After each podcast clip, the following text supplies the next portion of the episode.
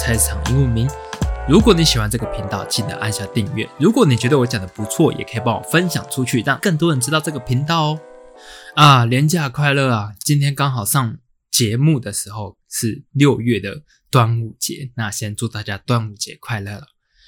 我们先来回顾一下五月份的菜市场英文名的节目。那在五月的第一周呢，刚好就碰上了母亲节。母亲节这个活动。母亲节这个节日呢，其实我也规划了很久。那我先审视了一下我身边所有的妈妈们，有什么比较有特别的，或者说我想要请她来分享的。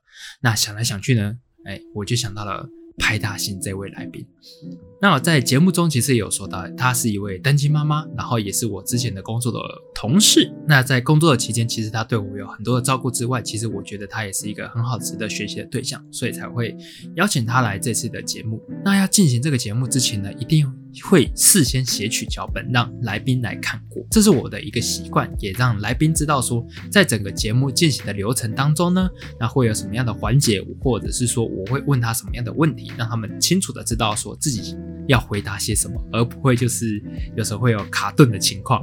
可是有时候卡顿的情况也会被我剪掉了，所以大家听起来应该都是顺的。好，那这位来宾派大星他分享的过程，其实我最喜欢他说他小孩子的部分。因为我自己本身没有小孩，如果说在未来有小孩的话，其实他的教育方针有可能也会被我列入说参考的对象。派大星最后也有说，他也可以录制他自己的职业的节目，那这里也还在规划当中。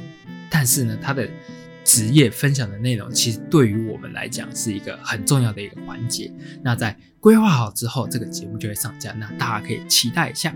好，那第二个节目呢是保养品研发。那这位来宾呢是挖的水。那在很久之前呢，其实我就有看过他。那在节目上其实也有分享过对于他的第一印象。那这里跟大家复习一下，我对于他的第一印象就是，呃，他是一个充满个性的人，然后他打扮也是充满了个性。如果有可以看到他的话，其实你就可以观察得出来，他是一个很酷的一个人这样子。那其实他后来要跟我们做一个反馈，就是。他没有很仔细的去听完他自己的节那这也是我经营这个频道这几个月来所发现的一个现象，就是很多来宾不会听自己的声音，应该说他们觉得自己的声音很怪，但是我都跟他们分享，我从一月份做到现在已经有半年的时间，我从自己的声音听到觉得很恶心，到现在觉得嗯好像。还可以，但是没有觉得很奇怪。哎，这就是我唯一的一个进步，这就是我觉得一个很神奇的地方。你只要常去做，你就会去习惯它。后来这个保养品研发的节目的最后，其实我觉得我有点抓到那种叶配的感觉，因为我们不是有分享一个防晒乳然后关于防晒乳，哎，我就特别有去了解它。我也不知道为什么，因为通常来讲，直男是不擦防晒乳的。但是我去澎湖的时候，或者去一些比较太阳，或是去一些太阳比较大的地方的时候，我会擦，然后我会去特别去问一下，说这个防晒乳擦了到底有没有用，因为我不想变黑嘛。那所以我对防晒就有一点认识。当挖特水要分享他研发的产品的时候，就出现了防晒乳。那我就觉得我应该要很，我应该要代替观众去问问看这个防晒乳到底有什么功用，又或者是说。如果我是消费者，我怎样才会买这个防晒乳？结果我就有一点抓到那个叶配的感觉，就是在推广这个商品它的好处，让它的好处凸显。这是我没有做过的，而且我也从来没有做过，因为没有因为也没有人找过我叶配，呃，所以当抓住那个感觉之后，我回去再听在剪辑的时候，我就觉得，嗯。如果有人来找我叶配的话，我应该可以照这个感觉去走。我就先把这个技能先熟练起来，等到那一天真的出现的时候，我相信我可以做得更好。好，那再来就是我很喜欢的一个节目，也是我创立这个频道以来一直期盼它哪一天可以录制的。那但是在录制之前呢，我要挑一个很好的人选。终于这一天被我等到了，也有一个非常好的人选。那这个节目就是自由工作者。其实，在定定这个节目的走向之前呢，我真的是要找一个自由工作者来分享这次的经验谈。但是后来这位学姐是真的也很棒，我真的觉得是她是我一个设计的大前辈这样，但是她不从事自由工作者已经有一段时间了，所以我就觉得，嗯，那应该可以让大家知道说，在于设计类型的工作，如果我要从事上班型的，就是我去公司上班的，如果我不去上班，要从事自由工作者的话，那我该怎么做？那刚好学姐就有这两方面的一个经验，刚好就是我很棒的一个人选。两方面都可以分享的同时呢，其实也可以去让观众你们知道说你们到底适合哪一个。当然，每一个人都会选择钱多的那一个。哎，好像也不一定，有些人就喜欢当自由业，或者是说有些人就喜欢九点到六点。的这个工作时间，因为六点下班之后，你就有正大光明的理由不去回复工作上面的讯息。但是自由工作者就不一样，他每个小时每一分钟都要回复客户的讯息，要不然会被客户讨厌厌。这我也有体会。那这个学姐呢，其实在她分享的过程中，也可以听到她对于设计工作者的一个心路的历程。当然，做设计不容易，也很辛苦。但是如果说这个行业是你喜欢的话，我建议你还是可以去尝试看看。那在最后的时候，其实我有设计一个很好的桥段，我不知道你们有没有听出来。就是我有问他说，如果说你可以再选一次的话，你要回去当上班族呢，还是要当自由业工作者？那这个答案呢，如果没有听过，可以再去听听看。但是这个答案其实不是二选一的。他会有第三个答案，也就是他的回答。他会在当上班族的时候，另外接 case，就是有点半自由业的感觉。这个是我最想要听到的回答，因为你两边都没有放弃，这两条路你都还有持续的坚持下去，就是因为你喜欢设计，你喜欢做这件事情。那听完他的分享之后，我就觉得我选择的类型，我选择行业类别，是我真的想要做的。那在这个行业类别中，也有那么多很棒，然后很优秀的一个大前辈，或者是说其他的伙伴，我们可以一起努力，这真的是一个很棒的感觉。那在五月份的最后一个节目呢，是我这个频道的全新的分类，它叫做脱口秀年鉴讨论。那这个频道的分类呢，它规划的初期呢，其实就有了，但是因为碍于设备的关系跟人员的关系。它一直迟迟的没有出现，因为这个脱壳秀，我再跟大家分享一次。这个分类主要是要找一群人，三个至四个人以上，四个人以上会不会太多？就是大概有三个人以上的人数来录制一个主题。那我常常会跟人家分享，我喜欢开会，是因为我觉得开会可以脑力激荡之外呢，也可以把会开得有趣。你这个人才厉害。我也可以想象那些比较大型的 podcast，例如台通这种三个人的聊天跟两个人的对话，其实哎是不太一样的。在第一次的脱口秀的年鉴主持里面呢，我就必须要当主持人的角色，让这个节目的节奏顺利往下去，而不会说被两位来宾在聊天聊的过程中，哎就有点模糊了焦点，让这个。节目不知道怎么进行，那因为也是第一次尝试录音啊，因为我的设备在刚开始初期购入的时候，其实我的录音界面就只有提供两个音源孔，所以就是只能用两只麦克风。我在带了自己家里面另外一只麦克风，也就是我现在用的这一只，因为这只是电容式的麦克风，所以它收音很好。那大家也可以听得到，就是在第一次，呃，我们这个脱口秀三个人录音的时候，我的部分我的回音。其实是很重的，那这点其实也就后置的部分的话，我应该可以再调整看看呢。但是我必须要去再去琢磨，再去研究这个方式要怎么把它调整。那其实在于这次的录音过后呢，我自己觉得，如果真的要在三个人录音的话，最好的办法还是再购买一个新的录音界面。当然啊，这个应该也是比较后期的部分。那在初期的时候，应该还是要先以两个人的对话为主，把一个职业、一个频道、一个节目、一个人都熟悉并且深入的对话交谈之后，再尝试到三个人，我觉得这样会是比较好一点的。当然了，这个脱口秀呢会持续的进行当中，那我也规划好了下一次的脱口秀的节目它是什么时候跟什么主题。那大家如果喜欢我们这种三个人式的聊天的话，其实也可以期待一下哦。那刚有提到嘛，我的录音界面是两个音源孔，所以就是有两个麦克风。这里也跟大家分享一下我一直以来的录音模式。那到现在其实也找了五六个来宾了，他们录音的地点呢，每个人都不一样。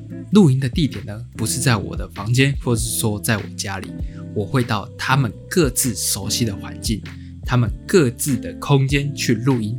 我的想法是这样子的：我买了一个录音界面，这个录音界面可以随时带着走。那我也有笔电，那我也有录音软体。那我带着我的录音设备到你的空间去录音的话，会不会让这些来宾录得比较放松、更自然？你会呈现的感觉才会是我要的，而不是说你会像是念稿一样念出你想要念的台词。这不是我要的一个录音的方式，因为我的初衷就是让大家知道说每个职业的类别，他们每天做的事情可能是不一样的，让我们这些没有接触到的人。透过你的分享，知道说你这群人每天在干什么，也让那些想要转职的人知道说，如果我真的，如果我真的想要从事这个行业的话，是不是我想象的职业工作内容呢？就是跟你讲的一样。好，那其实在这个录音的过程中，其实也出现很多不方便的状态，就像是有些来宾他们没有办法提供他们自己想要的录音的场所。通常我会跟他们邀约说，如果可以的话，可不可以在你们的家里，或者说你熟悉的地方，那是不被打扰的独立的空间。如果没有的话，我就碰到好几次就是这个样子，那我就必须要找录音地。其实台中有很多的场地的出租空间可以去做出租。那在这几个月以来呢，其实我就一直跟一间咖啡店有做合作，它在台中，那它叫做无限星 Life 咖啡。如果大家有兴趣的话，其实也可以去 Google 去喝杯咖啡。那老板娘也是蛮酷的，然后它里面其实有很多的活动，都可以去关注一下。那其实这间咖啡店呢，它其实也有找我做合作。那它合作的方式其实很有趣，就是想要请我当驻点的老师。好，那老师就是一定要教嘛，才会出现一个师嘛。那我其实很不太清楚我自己要教什么。他说我可以教到一些剪辑的过程啊，或者说设计的过程，或者是说分享就是关于 p a c k a g e 的一些过程也都可以。反正就是看我想要教什么啦。这个合作的内容其实就是说，如果我在这边当驻点的老师的话，我每三个月可能要在这边开一次活动跟开一次课程，那就会会提供一个比较优惠的价格给我租借场地这样子。那在五月份的时候，其实我有跟他做合作。那现在已经六月了嘛，我现在最近其实也没有来宾去那边做租影的动作，因为最近的来宾其实他们都可以提供自己的场地。那我也有尝试去举办一次活动，哎，结果没有人参加。可是也有可能是我那一次的活动没有那么的吸引人。那这个活动我先保留到等一下比较后面的时候，再跟大家分享我举办的什么活动。因为那个活动也关乎到我这个月的录音的主题，先卖个关子。好，那其实这个合作蛮让我出乎意料的。那其实在于往后可能还会有很多的来宾需要这样子租借场地的地方，那我应该还会寻找更多的地点去做租借，让这些来宾呢，其实可以体验到更多不同收音、更多不同录音的地方。那当然也是期许我可以自己有一间好一点的录音室，或者是好一点的录音设备。那在这礼拜，其实我在我个人的 IG 有上传一支我自己做的影片。那影片的标题呢叫做意外的 Point。那前阵子不是有很流行的一个挑战吗？或是说 Hashtag，你要说出几件别人对你感到很意外的 Point。那我就做了一支影片来跟一下风。那因为我是上传到个人的 IG 嘛，所以是我的 IG 不是公开的，所以没有追踪我的人是看不到的。那大家可以去追踪菜市场英文名的 IG，虽然里面不会有我的影片，但是里面有我制作很精美的频道的封面、节目的封面跟一些动画这样子。好，那我简单来说一下我这个意外的 point。那在意外的 point 里面呢，其实我提出五点。那第一点呢，就是我的主题。那这个影片大概有一分半的时间吧，就是在诉说我第一点的 point。那其他四点呢，只只出现在后面短短的两秒左右。那整个风格呢，其实是采取一个比较压抑、啊比较不开心的一个状态。其实我也是利用这支影片来抒发我最近的情绪啦，因为最近一直下雨嘛，或者那也因为工作的关系，所以其实有点过得不是那么的顺利，然后那么的愉快这样，那就想说啊，那我也来做一支影片好了，练个技术之外呢，其实我也训练一下。如何在一分钟之内，那讲完我想要讲的主题，让大家有吸引力，想要看这样子。那第一点的意外的 point 呢，是我的主题嘛？那这点 point 我就讲的很隐晦，那大家可以去想象啊。第一点就是说，我想，然后怎么样怎么样两个字。那这个两个字你可以套用到你所想得到的任何的负面的情绪。我，哎，不是我想，是我很哇，自己做的影片都会忘记。我很怎么样怎么样？那你可以套用到我很沮丧，我很难过，我很讨厌之类的，就是看你这个观赏者想用什么样的情绪去套用在这两个空格上。那影片的背后想要传达的目的就是刚有说嘛，就是抒发我自己的心情，然后练习一下这一两分钟之内想要表达的事情这样子。然后里面也有一个很棒的特效，就是有点像是呃。我称之为诡异剪辑啦，那正确的名称我不太清楚，就是有点利用那种尖锐嘈杂的混合音，然后再配上诡异的画面，表达这一段的情绪是非常的混乱，而且是复杂的，让大家知道说我的状态其实是真的没有很开心。听完我的叙述，你们没有看过也没关系，这个主题很明显的就是要表达我不开心、不快乐，对吧？可是有很多人聚焦在我最后的其他四点 point 上面。那其他四点 point 我简单讲一下，就是我不喜欢吃茄子，然后我喜欢绿色，小时候是音乐班，那最后一点是我跟男生接过吻。OK，结果很多人没有问我说，哎，你哪里不快乐啊？或者说，呃，你哪里不开心啊？我也不是特地的想要。跟别人说我很不快乐，然后我需要你们来安慰我。没错，是这样样子。那至少我想要你们欣赏我这段影片，然后可以看得出来说，哎，就是 Jack 最近也出了一点状况。可是这样讲好像又是需要你们来关心我吧？哦，嗯，这人心真的很复杂啦。所以看完你们有什么感想就没关系啦，就都可以。那很多人在问我说，为什么你跟男生亲过嘴，OK，好，那我在这边跟大家分享一下那时候是什么样的一个状态。好了，那时候还在国中，我是第一次住校，大概国一吧。一间宿舍里面一群男生，你觉得我们晚上会干嘛？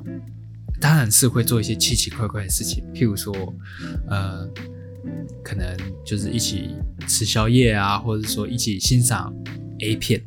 那你要知道，国一这个阶段是我们这些男生性启蒙的阶段。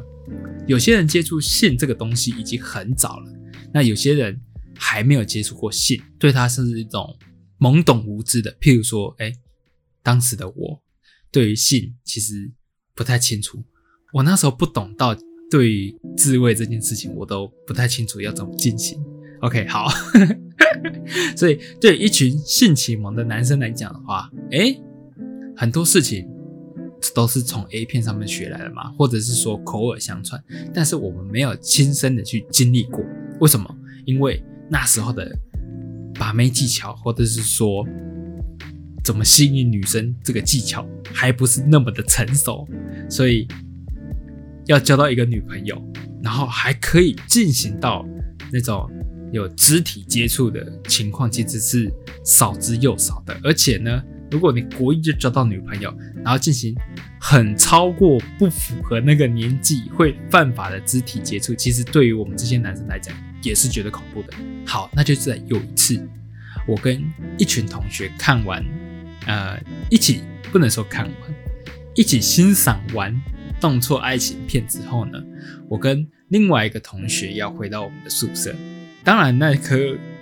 激动的心还是在跳动着，因为我们刚欣赏嘛，而且我们也还不知道怎么抒发，也不知道怎么去排解掉这个情绪的时候，我们就讨论到为什么在呃这个爱情动作片开始之前，他们都要亲那么久，而不是直接进入正题，进入前戏这部分？那还是说亲吻就是一个前戏呢？突然我就有一个想法说，嗯，那亲吻对女生来讲的话，才会有感觉吗？还是说，只要是亲吻这个动作，就会有一个性冲动的情绪在？我这个同学好像也想到这一点，他就问我说，还是我们来亲嘴看看？OK，那我们两个两小无猜的小男生就进行了第一次的接吻，这样。那我能说，这是我。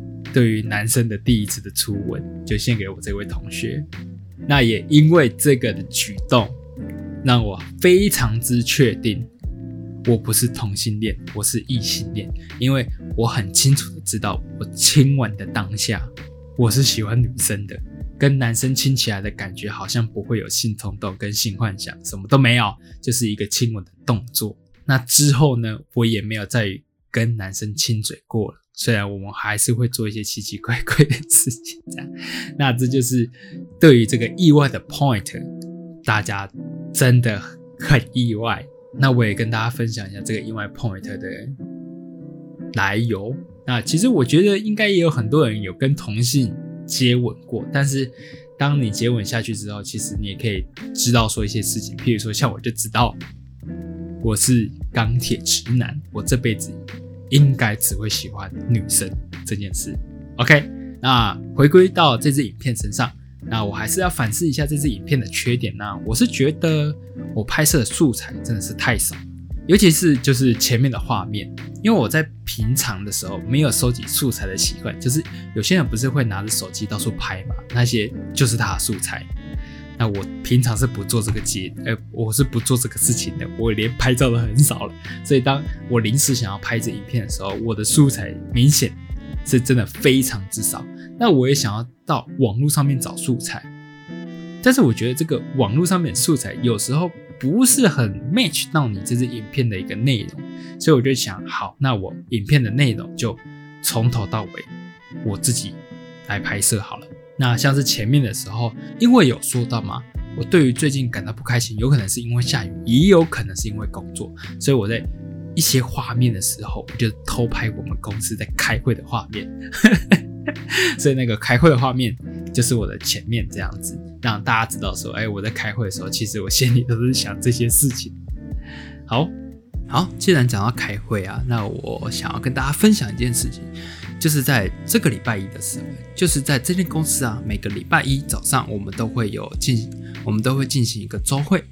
那这间公司其实是属于很老派的公司，每个星期一固定开会的时候呢，不仅会检讨上个礼拜的业绩达成，最后会有一个朗读文章的环节，不是分享哦，不是用看的，是要朗读。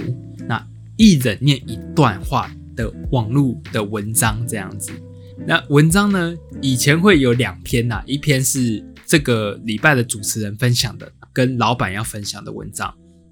通常这间老板分享的文章都是杜书武这位很厉害的企业家所分享的文章。那有兴趣的也可以去找找看。那因为最近开会流程比较短，是因为呃因为防疫的关系，所以要分开进行开会。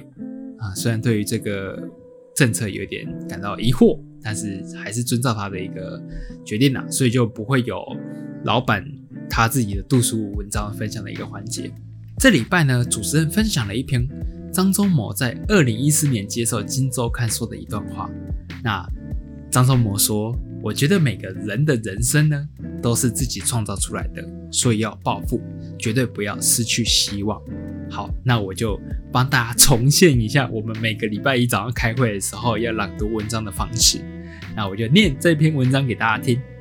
好，张忠谋在接受《金周刊》专访时，被问及对于年轻人是否有什么建议，那他答道：台湾现在太愤世嫉俗，连年轻人都变成愤世嫉俗。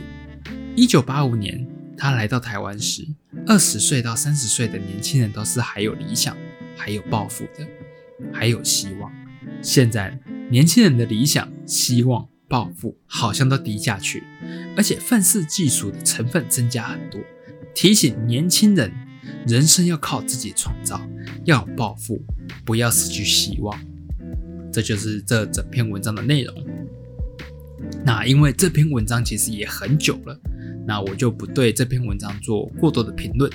可是呢，接下来分享文章的这个主持人对这篇文章下了一个很有趣的结论。他是这么说的：现代年轻人呢，就像这篇文章说的，很愤世嫉俗，常常在 Facebook 抱怨东抱怨西。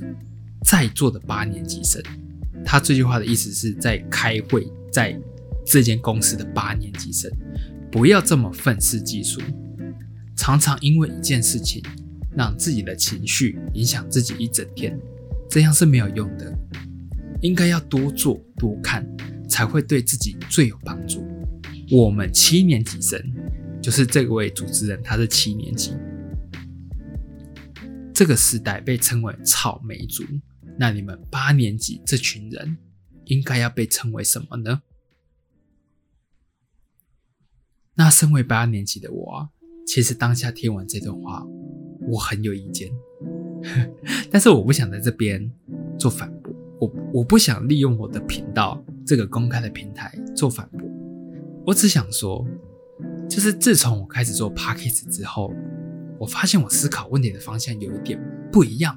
就是当我在面对一件事情或是一个议题的时候，我以前会用惊叹号，而现在我会用问号。什么意思呢？如果以这件事情来讲呢，以前我是用为什么他会这样说的方式。而现在是用，诶，他怎么会这么说？试着去理解这个人或这件事所有的脉络。那也是因为这样，没有当下反驳这位主持人的说法，也没有让他所说的情绪控制了我自己。可是这就让我去反思说，为何他要针对我们八年级生很愤世嫉俗这点去做思考？因为我一直觉得七八年级这两个族群，我们是一起的，我们就像是一个共患难兄弟，应该是要互相的合作，互相的扶持。两代这个世代应该也比较有好的理解跟体会，这样还是只有我自己一个人这么想？那回到愤世嫉俗这点身上，我相信有很多原因一定会让一个人产生愤世嫉俗的想法了。但我把这个千千万万的原因归因为没有办法自我实现。当然啦，这个是我自己的想法啦，可能这点会因人而异。但是出现在我们八年级这个世代的标签就是躺平。或许这就很好的反映为何我们对没有办法自我实现后的躺平，这其实又还有更深背后的原因可以去探讨说。为什么我们这世代的人要躺平？但是这个议题真的很广，那我这边就不先讨论。但是因为我的想法已经变成一个问号了嘛，我还是想要知道这个答案，所以我去查阅一些资料。在查阅资料的时候，我看到一篇叫做《两个世代，请重新认识彼此》的文章。这篇文章写得很好，也在于经济议题上做了很好的分析。那他也提出强而有力的佐证数据，可是这篇文章已经是在二零一二年撰写的，但是呢，它放在今日来看呢，除了数据需要更新之外，它里面所提到的问题哦是不用改变的，是我们面对的还是一样，什么低薪啊、通货膨胀啊，我们所谓的经常性支出，这些都是一样的，而且甚至是变得更加严重。好。那为何最后会提到这篇文章呢？因为他下的结论很棒。最后他提到说，如果对这种世代之间的差异没有足够的认知，请不要用自己习以为常的认知去评断另一个时代。每个时代有每个时代要面对的问题，你轻易的批评另外一个时代，这样是不公平的。就像我们不能批评更早的世代。他们所谓的“黄金起飞期”，什么前烟角木的那个世代，我们不应该要用抱怨的心态去说我们错过了那个时代。那个时代有好的地方，有坏的地方。那我们这个时代也有好的地方，有坏的事地方。我觉得带着用的问号去理解每个问题、每个议题，是我们身为人、身为理性的人、身为成熟的人应该要有的个性。那最后我就借用这篇文章的结论的改版来结束这个主持人来回应这个主持人的结论。好了，如果你对于这个议题没有足够的认知的话，呃，请不要用自己自以为的判断去评断这个议题。那也希望就是大家在每个世代的族群能够好好的相处啦。那刚刚有提到族群嘛，那现在就是要介绍我六月份的节目。六月份其实很特别哦，是同志骄傲月。那时候我在想说，哎，我六月份到底要邀请怎么样一个来宾？不知道大家有没有发现，就是我邀请的来宾，或者说邀请的职业不同的职业，其实它没有一个固定的顺序，是依照我邀请的人来去制定他的一个节目的上架。那这次呢，我第一次尝试用主题的方式去定定我的节目，因为像是那种电视节目啊，或者说 YouTube 节目，不是有一个专门的节目类型或是节目主题，他们那里面的主题就是会是相对应的内容嘛。那这次我就是采用这样的方式，在于六月一整个月的节目都是探讨 LGBT 这个族群的，因为同志骄傲月不一定只属于男性同志，那会属于全部的 LGBT 这个族群。那也因为这个族群呢，我不想要谈论的太蜻蜓点水，也不想要谈论的过浅，所以在撰写脚本的上面呢，我下了很多的功夫。每个族群我都去深入的了解，其实有很多你认为你了解这个族群，但是其实背后它还有更多的议题需要去做讨论。那非常之可惜的一点就是啊，在于这个 LGBT 的族群，我本来预计是刚好这四个族群就可以对应到六月的每个礼拜五，就会比较圆满的感觉。但是 Lesbian 就是女同性恋这个族群，我没有邀请到。本来我有邀请我朋友的朋友是女同性恋，想要邀请她一起来上这个节目来聊聊看这个族群。